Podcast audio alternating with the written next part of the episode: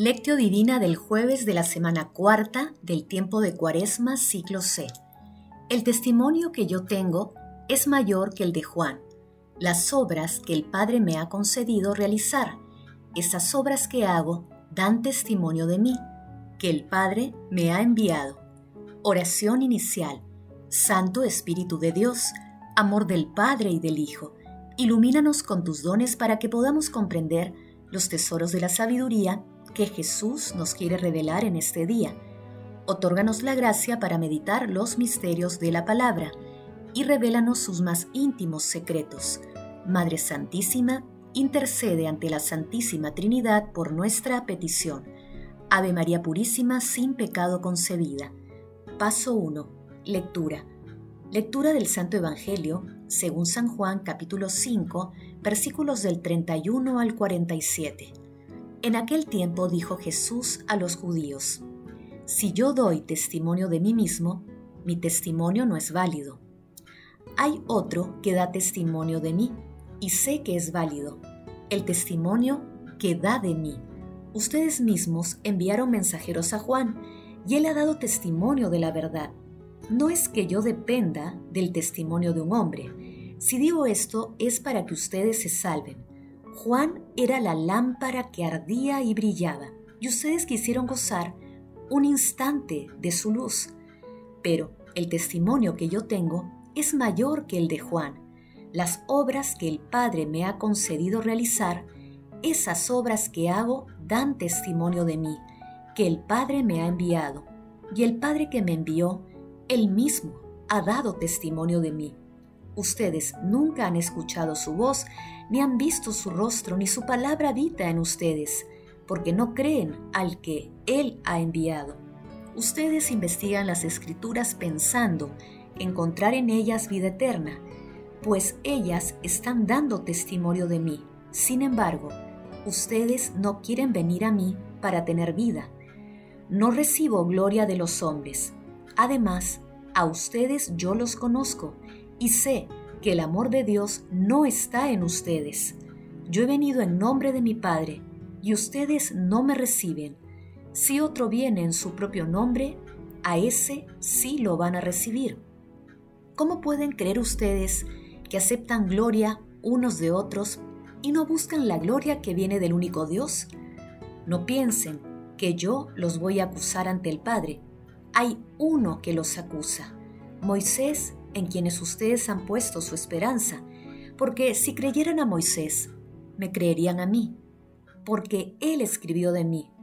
Pero si no dan fe a sus escritos, ¿cómo darán fe a mis palabras? Palabra del Señor, gloria a ti, Señor Jesús. Toda nuestra vida, por muda que sea, debe dar testimonio del Evangelio. Toda nuestra existencia, todo nuestro ser, debe gritar el Evangelio sobre los techos. Toda nuestra persona debe respirar a Jesús. Todos los actos de nuestra vida deben gritar que le pertenecemos y deben ser una imagen de vida evangélica. Todo nuestro ser debe ser una predicación viva, un reflejo de Jesús, un perfume de Jesús, algo en lo que resplandezca la imagen de Jesús. El pasaje de hoy, denominado el testimonio de Dios, legitima a Jesús, también integra la tercera parte del capítulo 5 de Juan.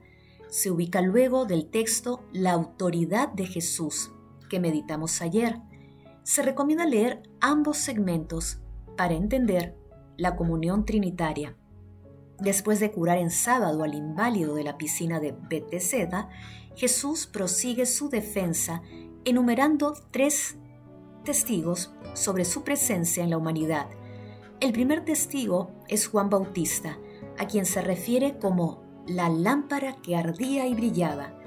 El segundo testigo es Dios Padre, que actúa a través de las obras, milagros y prodigios que le ha concedido realizar.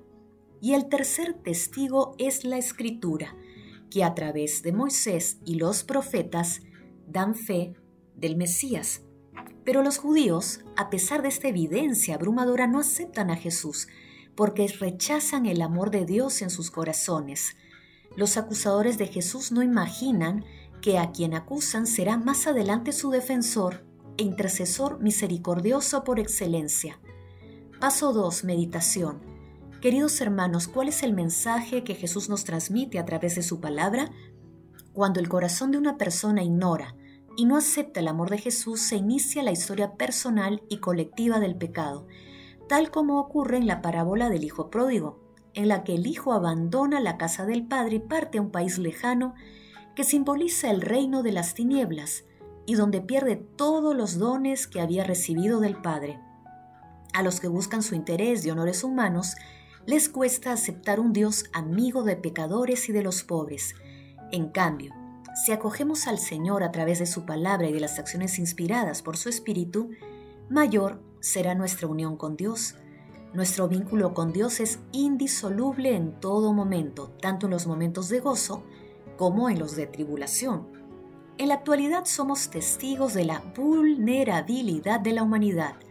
La situación mundial demanda de nosotros un valeroso y firme testimonio cristiano. En este sentido, conviene preguntarnos, ¿creemos de corazón en Jesús? ¿Somos testigos de Dios realizando nuestras acciones a la luz de la palabra? La responsabilidad y solidaridad con el prójimo forman parte de nuestro testimonio cristiano. ¿Cuál es nuestra actitud ante quienes no creen en Dios y atacan a los cristianos? Que las respuestas a estas preguntas sean provechosas para testimoniar la presencia de Dios en nuestros corazones y enfrentar el desafío del anticristianismo del mundo actual. Jesús, María y José nos aman. Paso 3. Oración. Padre eterno, imploramos deseosos tu perdón, para que tus siervos corregidos por la penitencia y educados por las buenas obras, nos mantengamos fieles a tus mandamientos, para llegar bien dispuestos a las fiestas de Pascua. Señor Jesucristo, te pedimos que con el auxilio del Espíritu Santo y a la luz de tu palabra podamos ser testigos y dar testimonios verdaderos de tu amor a través de las obras que realicemos en nuestra vida cotidiana, en especial en estos momentos difíciles para la humanidad, que tu palabra quede sellada en nuestros corazones de manera indeleble, para que podamos llevarla a los que están alejados de ti. Amado Jesús, otorga tu misericordia a todos los difuntos y admítelos a contemplar la luz de tu rostro. Otorga la protección a los agonizantes para que lleguen a tu reino. Madre Santísima, consuelo de los afligidos, intercede ante la Santísima Trinidad por nuestras peticiones. Amén. Paso 4. Contemplación y acción. Hermanos, contemplemos a Dios con un escrito de San Gregorio Magno. En el momento de la pasión del Señor, los judíos que le perseguían se ensañaron contra él y los discípulos asustados huyeron. Le veían morir en la carne y no podían creer que fuera Dios. Sin embargo, el Hijo, mientras era abatido en la tierra, tenía un testigo en el cielo. Y el testigo del Hijo es el Padre, del que él mismo habla así en el Evangelio. También habla a mi favor el Padre que me envió. Con toda justicia se le llama testigo, dado que nadie conoce al Hijo sino el Padre. El Hijo, por tanto, tenía en el cielo un testigo y un confidente cuando el que le veía morir en la carne no conseguía, precisamente por esto, ver el poder de su divinidad. Los hombres no lo sabían, pero el mediador entre Dios y los hombres sabía que el Padre obraba en unión con él. Y tal vez todo esto se pueda referir también a su cuerpo místico. En efecto, la Santa Iglesia soporta las adversidades del presente para conducir esta vida, mediante la gracia divina, al premio eterno. La Iglesia no tiene en cuenta la muerte de su carne, porque aspira a la gloria de su resurrección. Las cosas que sufre son transitorias y eternas las que espera. No tiene la menor duda sobre estos bienes eternos, porque tiene ya un testimonio seguro de ellos en la gloriosa resurrección de Cristo. De este modo, cuando el pueblo fiel se ve obligado a sufrir por las adversidades, cuando se ve atormentado por la dureza de las pruebas, eleva su espíritu a la esperanza de la gloria que le espera. Hermanos, digamos todos juntos, amado Señor, deseo asumir el compromiso de contrastar conscientemente mis acciones cotidianas con tu palabra, también de recurrir en forma constante y confiada a ti para renovar mis fuerzas y ser testigo de tu amor. Glorifiquemos a la Santísima Trinidad con nuestras vidas. Oración final. Gracias, Señor Jesús, porque tu palabra nos conduce por caminos de paz, amor y santidad. Espíritu Santo, ilumínanos para que la palabra penetre a lo más profundo de nuestras almas y se convierta en acción. Dios glorioso, escucha nuestra oración. Bendito seas por los siglos de los siglos.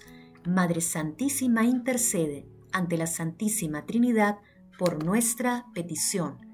Amén.